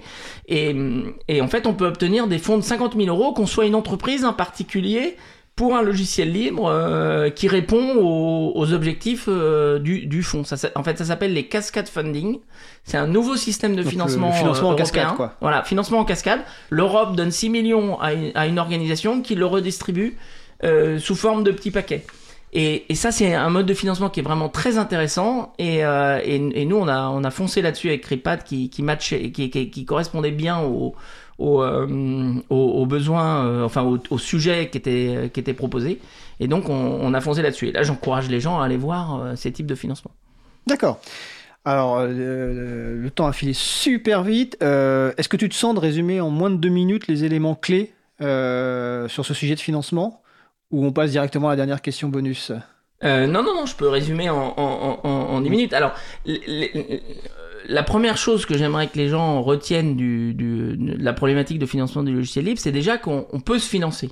C'est-à-dire qu'il y a, plein de sources de financement, euh, euh, à commencer par le service, euh, on peut développer du logiciel libre, on peut vivre de faire du service. Alors, on va pas devenir riche, il faut être clair. Euh, mais ça doit pas, il faut pas, il faut pas que ça soit l'objectif. Euh, il faut pas faire du logiciel libre dans, dans l'optique de se dire qu'on va devenir riche. Il faut faire du logiciel libre parce qu'on a envie de faire du logiciel libre et parce que c'est le boulot qu'on a envie de faire tous les jours. Euh, et donc la première chose, c'est qu'il y y a des financements. Par contre, si on veut pouvoir avoir un peu plus de moyens de, de, de, de personnes, c'est-à-dire euh, dépasser euh, euh, deux, trois ou d'être juste dans son coin en train de trouver des financements, ce qui a aussi un intérêt parce que quand on grossit un peu l'entité, bah on peut on peut aussi demander plus de choses à, euh, y compris au fonds public. On peut pas demander des fonds publics euh, en étant tout, en étant tout seul, à part NGI qui est intéressant. Euh, si on veut pouvoir grandir, avoir un peu plus d'impact, eh ben il faut aller vers le produit. Et donc, faut trouver des moyens de, de, de, vendre du produit. Donc, le support, euh, les souscriptions, les donations, de vendre le travail qui est fait sous forme de logiciel libre. D'accord. Donc en combinant plusieurs euh, méthodes, on arrive à faire une société euh, qui, existe depuis 15 ans et qui se développe.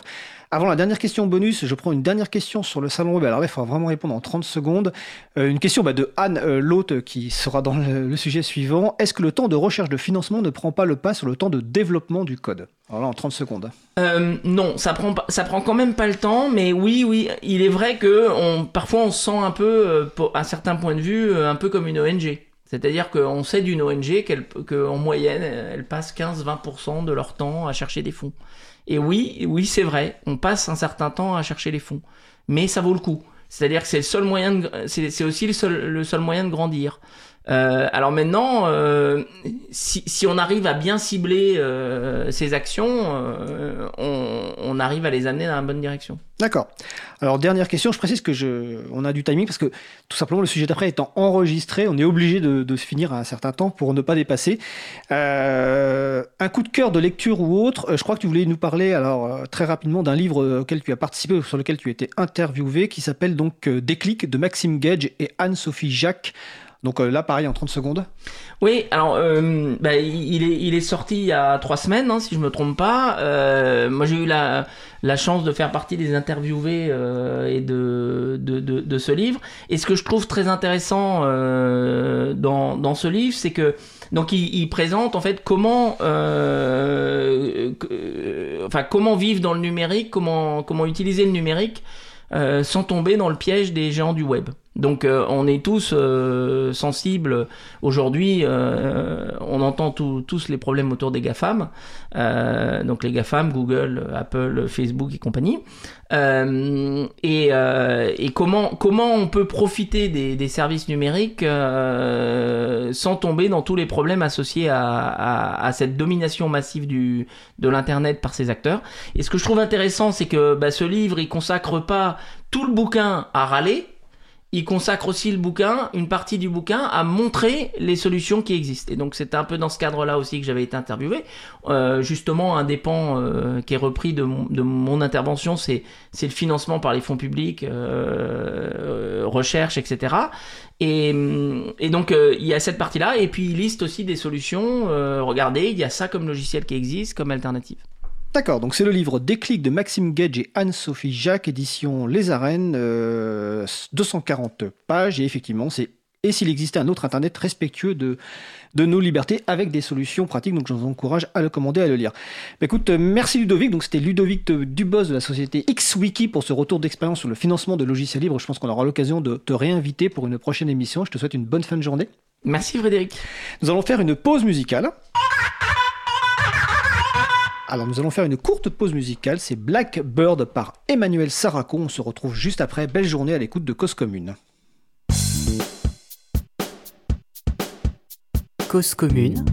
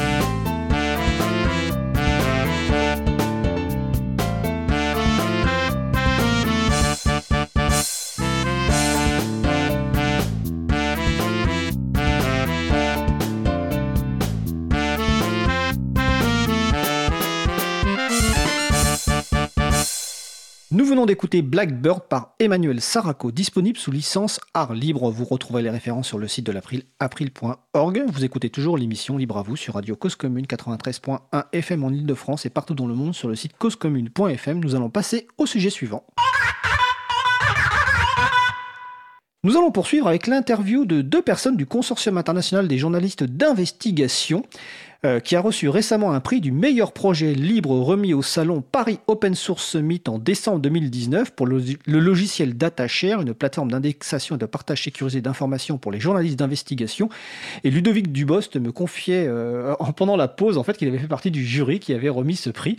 Donc ça tombe bien. Donc nous allons écouter l'interview de Anne Loth et de Bruno Thomas et on se retrouve juste après. Nous sommes au salon POS, donc avec Anne Loth et Bruno Thomas du consortium ICIG, euh, qui vient de recevoir un prix, un prix euh, du meilleur projet logiciel libre. Alors déjà, première question, bah, une présentation personnelle, euh, Anne et Bruno, qui êtes-vous Anne? Bonjour, oui, Anne, je suis développeuse donc à l'ICIJ. je m'occupe en fait du, front, front-end, donc vraiment tout ce qu'on tout ce qu'on voit à l'écran et les interactions sur l'écran, c'est moi. Bruno?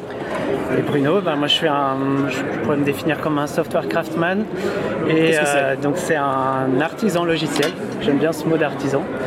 Euh, et je m'occupe, je suis full stack, donc je fais à la fois le côté serveur et aussi un petit peu le, comme Anne, euh, l'interface utilisateur. D'accord. Alors première question, c'est quoi l'ICIJ? Alors c'est International Consortium of Investigative Journalists. Donc c'est un consortium euh, qui rassemble euh, environ 250 journalistes autour du monde et avec un staff d'une trentaine de personnes qui essayent de partager des enquêtes pour avoir un impact plus important à l'international sur des sujets qui sont souvent éthiques comme l'évasion fiscale ou l'oppression comme les, les Ouïghours il y, a, il y a peu de temps pour les China Cables, le dernier dossier qui est sorti. D'accord. Et vous avez travaillé aussi sur les Panama Papers, c'est ça? Tout à fait, c'est le, le, le, plus connu, euh, avec 19 millions de documents. Euh, et donc c'est celui qui a mis euh, l'ICIJ sur la scène médiatique. D'accord. Grâce au prix Pulitzer. Alors, donc vous avez reçu, euh, donc le consortium a reçu le prix, euh, le célèbre prix Pulitzer, qui est un peu plus connu que le prix que vous avez reçu aujourd'hui. Euh, quels sont les médias français qui, enfin, combien de médias français qui participent à ce consortium, Anne? Eh ben, habituellement, euh, l'ICIJ s'attache à, à, à, contacter les, les, trois types de médias, les médias radiodiffusés, télédiffusés et la presse imprimée. Et du coup, en France, ce sont Le Monde, euh, Radio France et euh, France Télévisions qui, qui, font partie de, du réseau ICIJ. Quelqu'un veut compléter ou non Ok. C'est en première ligne. Ah, il y a quoi? Il y a première ligne, c'est ça? Oui, pardon, c'est première ligne euh, qui fait partie du réseau ICIJ. D'accord. Euh... je précise qu'on est en, public, donc il y a, d'autres personnes qui souffrent et qui aident de, de, les réponses. Alors là, on est à un salon euh, logiciel libre. donc on a une remise des prix des acteurs et actrices du, logiciel libre et on pourrait se demander euh, pourquoi un consortium international de journalistes est là. Et en fait, vous avez reçu un prix donc, pour un, un projet logiciel libre qui s'appelle DataShare. Euh, alors déjà, première question, à quoi sert DataShare euh, dans le cadre de, du consortium? Qui veut répondre? Bruno? Euh, oui, alors ben, quand on reçoit 19 millions de documents, euh, comme c'était le cas pour les Panama Papers, on ne peut pas euh, demander aux journalistes de les ouvrir un par un. Du coup, eh fait, on développe des outils, une sorte de, on pourrait dire, mini Google, enfin un moteur de recherche, qui permet aux journalistes de retrouver de l'information et de savoir de quoi parlent ces documents, qui est concerné, où ça se passe, etc. Donc on fait à la fois de l'indexation et on extrait aussi euh, des entités nommées euh, qui permettent des personnes, des organisations, des lieux, qui permettent de mieux comprendre le corpus de documents euh, de façon accélérée. D'accord. Et donc cet outil-là n'existait pas pour vos besoins Anne? Euh, y avait, euh, y avait des outils qui préexistaient, mais on a des besoins qui sont un peu spécifiques et qui nous ont euh, imposé de, de développer euh, nos propres, notre propre outil, notamment des problèmes de scalabilité, c'est-à-dire que on a de mise à l'échelle, quoi. Ouais, de, exactement, parce qu'on reçoit des quantités, enfin c'est des terras. Il faut bien que l'utilisateur s'imagine que, que ce sont des terras entiers de, de, documents avec des quantités vraiment impressionnantes et, et, et, du coup on a dû adapter les, les outils ou disons les concurrents qui existaient ne, ne pouvaient pas répondre à, à, de tels besoins et on a dû adapter les outils. D'accord, donc vous avez adapté des outils et pour un besoin personnel, mais un truc qui est important, c'est que vous avez choisi finalement de le mettre en logiciel libre. Alors quelle a été la raison ou les raisons principales? Bah, tout simplement parce qu'on s'est dit que si nous on avait ce besoin, euh, d'autres euh, avaient euh, probablement un besoin identique et peut-être n'étaient pas, n'avaient pas les ressources nécessaires pour, pour répondre à cette question. On en avait parlé un petit peu aussi euh, à l'époque avec euh, Julien qui était un des développeurs et puis Pierre aussi, euh, notre CTO, qui est très défenseur de, du logiciel. Alors CTO c'est le directeur technique, on. Directeur technique, tout à fait, merci.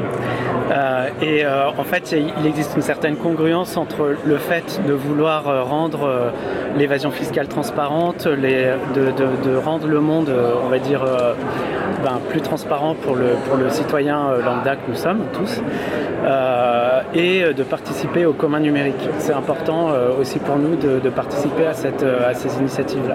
D'accord.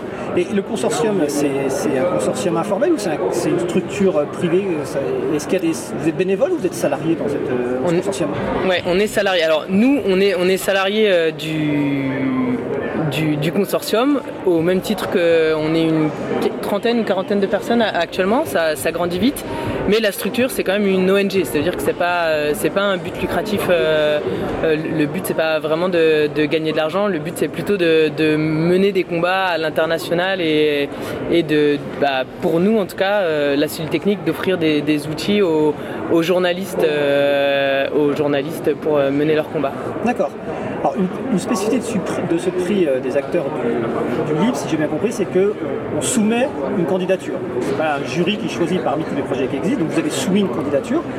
Euh, pour quelle raison vous avez soumis cette candidature? Est-ce que c'est pour faire connaître le projet? Est-ce que c'est pour faire connaître le consortium? Euh, bah, euh, je pense que quand on, quand on développe un logiciel libre, ou en tout cas en tant que développeur, on a vite tendance à parfois à s'isoler derrière son ordinateur et, à, créer des outils qui parfois répondent à des besoins qu'on a nous-mêmes créés. Et, je pense que c'est un peu parfois un piège. Et en tout cas, moi, ce, ce dont j'ai à cœur, enfin, je suis convaincu que C'est un produit euh, super utile et que c'est un outil euh, très finalisé. C'est une de, une de nos problématiques, euh, vu qu'on travaille avec des journalistes, ils sont pas forcément très tech-friendly, enfin, ils sont pas très habitués à utiliser des outils tech au quotidien. Et on, cherche tout le temps à, rendre l'outil le plus fluide possible, le plus, le plus utilisable possible, notamment grâce à, à notre UX designer. Et, euh, UX designer, c'est quoi?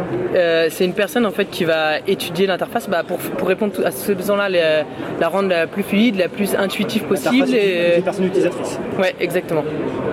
Et, et, du coup, je suis, enfin, du coup, je suis convaincu que notre outil euh, euh, peut être pris en main par euh, beaucoup de personnes qui auraient un besoin proche. Et parfois, ce qui manque un peu, c'est de justement de, faire connaître au monde extérieur, c'est-à-dire extérieur à l'ICIJ, l'existence de, cet outil et sa facilité de prise en main. Et, du coup, ici, c'était candidater ici et intervenir ici au poste, c'était une des façons de, présenter euh, notre outil qui, est actuellement euh, assez stable et utilisable par tout le monde. Et, euh, voilà, de le faire connaître simplement. D'accord. avant d'oublier, on peut le récupérer, on peut le tester où cet outil? Sur quel site? Alors sur datashare.icij.org tout simplement. Et ensuite, on peut même le. Il y a, un document utilisateur euh, très bien fait euh, qui explique comment l'utiliser et même l'utiliser en mode serveur, c'est-à-dire euh, pour collaborer sur des corpus de documents partagés, ce qu'on fait nous au sein de la CIG. D'accord. Et donc vous espérez un, espoir, c'est d'avoir des gens qui des structures qui vont l'utiliser et pour des besoins que vous n'aviez pas forcément prévus et peut-être des personnes aussi qui vont contribuer finalement à l'améliorer au code. C'est un peu de votre espoir, cette candidature, faire connaître le projet pour avoir des contributions. Euh, Bruno tout à fait, euh, ça c'est évidemment euh, un des aspects centraux du logiciel open source, sachant que DataShare il a été fait pour deux, il a deux modes. Il a un mode qu'on appelle standalone, donc qu'on installe sur un, autonome, sur, autonome sur un poste de travail. Et, l'avantage c'est qu'on peut travailler sans être en ligne, donc ce qui permet à des reporters de, travailler en toute sécurité. Euh, et il y a un deuxième mode d'utilisation qui est en mode serveur, comme je disais tout à l'heure, où on partage euh, des documents à plusieurs. D'accord. Donc ouais, juste pour compléter, euh, effectivement, ce qu'on attend, c'est euh, que les gens l'utilisent, que les gens reviennent vers nous en nous, peut-être soit en nous demandant de développer de nouvelles fonctionnalités, soit en, critiquant ou en pointant du doigt ce qu'on pourrait améliorer. Le code source, bah, le principe de l'open source, c'est que le code source est disponible sur euh, une plateforme de partage de, code qui est en l'occurrence GitHub. Je sais pas si peut citer des, plateformes, mais c'est GitHub. Et, euh, voilà, donc les, issues, donc les, commentaires sont les bienvenus et les pull requests, donc les contributions de code sont évidemment les, bienvenues aussi. Et, et voilà, toute remarque d'amélioration sera, les bienvenus et nous aidera à faire évoluer l'outil euh, pour tout le monde. Bah, super. Euh, dernière question, est-ce que vous utilisez d'autres outils logiciels libres dans le cadre du consortium Je pense par exemple à, SecureDrop pour euh, permettre à des, à des lanceuses et lanceurs d'alerte ou des sources de vous soumettre des documents de façon sécurisée et anonymisée. Oui, alors euh, comme, on l'a déjà dit euh, à l'ICIJ, l'open source est, vraiment euh, important et, un peu dans, notre ADN. Donc SecureDrop, on l'utilise évidemment pour partager des données et pour soumettre, pour que d'autres personnes puissent nous, partager des sources qui pourraient être, qui pourraient être à l'origine d'enquêtes plus approfondies, mais également on utilise, enfin une version en tout cas adaptée de, de discours qui est, qui est un outil de, de, discussion en fait, de partage pour justement quand tous les journalistes de l'ICIJ euh, mène une enquête pour qu'ils puissent discuter sur les différentes ramifications de cette enquête, et, etc. discours, c'est un sorte de forum. Exactement. D'accord. Merci. Ok. Bah, en tout cas, et, euh, vous, avez reçu le prix, donc euh, félicitations. Merci. Est-ce qu'il y a des, événements où vous serez présent bientôt? Est-ce que vous avez des annonces à faire ou des besoins N'hésitez pas. Alors des besoins, oui. on, cherche un autre développeur ou une développeuse. Avec quelles compétences full stack, plutôt Java. Euh, donc full stack, euh, ça veut dire à la fois euh, serveur et, et, interface. D'intervenir à tous les niveaux de la programmation. Voilà, exactement. Expérimenter et si possible qui connaissent un peu l'agilité, voilà. ils sont bienvenus. Et le poste doit être basé quelque part précisément? De préférence à Paris, mais ça peut être, ça peut être à distance. D'accord. L'annonce est sur le site icij.org. D'accord. Bah écoutez, euh, félicitations. Donc c'était le consortium ICIJ avec Anne Loth et Bruno Thomas. Et puis euh, bah, on va suivre euh, la suite de vos aventures dans le logiciel libre. Et puis surtout on attend avec impatience évidemment les prochaines révélations. Mais on ne va pas vous demander sur quoi vous travaillez actuellement. En tout cas, vous faites vraiment une action d'utilité publique. Merci à vous. merci à vous et merci à April. Eh bien, c'était l'interview donc de Bruno Thomas et Anne Laude du consortium international des journalistes d'investigation. Et si vous voulez en savoir plus sur DataShare, c'est datashare.icij.org.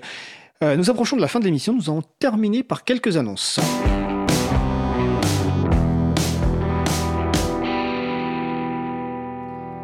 Alors, dans les annonces, dans le cadre de notre émission, un point important concerne la post-production, le traitement des podcasts. En effet, ceux-ci, les podcasts resteront la mémoire et la trace des émissions. Donc, c'est pour ça qu'il faut apporter un soin particulier à leur traitement avant la mise en ligne. Actuellement, le traitement est fait par Sylvain Kutzmann, un bénévole à l'April. Eh ben, ce serait bien si on pouvait avoir au moins une personne de plus pour répartir le travail. Donc, si vous avez de l'expérience, des compétences, des idées, n'hésitez pas à nous contacter. Vous pouvez aussi relayer notre appel qui est disponible sur le site de l'April, april.org. Si vous souhaitez mettre des visages derrière les voix des animateurs et animatrices de la radio Cause Commune, eh bien Cause Commune organise son premier apéro ouvert aux auditeurs et auditrices. Donc ça se passera le vendredi 27 mars 2020 à partir de 19h, donc au studio de la radio au 22 rue Bernard Dimet à Paris, donc dans le 18e. L'apéro est ouvert à toute personne qui souhaite venir. N'hésitez pas à venir euh, nous rencontrer. Donc je répète, 27 mars 2020 à partir de 19h au 22 rue Bernard Dimet dans le 18e arrondissement de Paris. Euh, et si vous voulez nous rencontrer au niveau April un peu plus tôt, eh ben, sachez que nous organisons un apéro April euh, à notre local, donc le vendredi 13 mars, donc 44-46 rue de l'Ouest, dans le 14e arrondissement de Paris. Les, informations sont, sont disponibles sur le site de l'April, april.org. Euh, eh écoutez, l'émission se termine. Je remercie les personnes qui ont participé à l'émission du jour. Véronique Bonnet, Ludovic Dubost, Anne Lotte, Bruno Thomas. Aux manettes de la régie aujourd'hui, Patrick Rezeau. Merci également à Sylvain Kutzmann, bénévole à l'April, et Olivier Grieco, le directeur d'antenne de la radio, qui s'occupe de la post-production du podcast. Merci également à Christian Maumont, bénévole à l'April, qui va découper le podcast complet en podcast individuel par sujet. Vous retrouverez sur notre site web april.org et sur le site de la radio causecommune.fm toutes les informations utiles. Euh, n'hésitez pas à nous faire des retours pour indiquer ce qui vous a plu, mais aussi des points d'amélioration. Toutes vos remarques et questions sont bien entendu les bienvenues. Nous vous remercions d'avoir écouté l'émission. Si vous avez écouté cette émission, n'hésitez pas en parler le plus possible autour de vous et faites également connaître le radio Cause Commune, la voix des possibles. La prochaine émission aura lieu en direct mardi 17 mars 2020 à 15h30. Notre sujet principal portera sur la question de l'achat de matériel et des logiciels libres, donc matériel, ordinateur de bureau, ordinateur portable et téléphone mobile. Nous vous souhaitons de passer une belle fin de journée. Ah oui, je précise parce qu'on me dit sur le salon que euh, pour l'apéro, s'inscrire euh, sur le site, donc vous allez sur le site de l'agenda du libre.org, mais je le rappellerai avant l'apéro. Donc nous vous souhaitons de passer une belle fin de journée. On se retrouve en direct mardi 17 mars 2020 et d'ici là, portez-vous bien.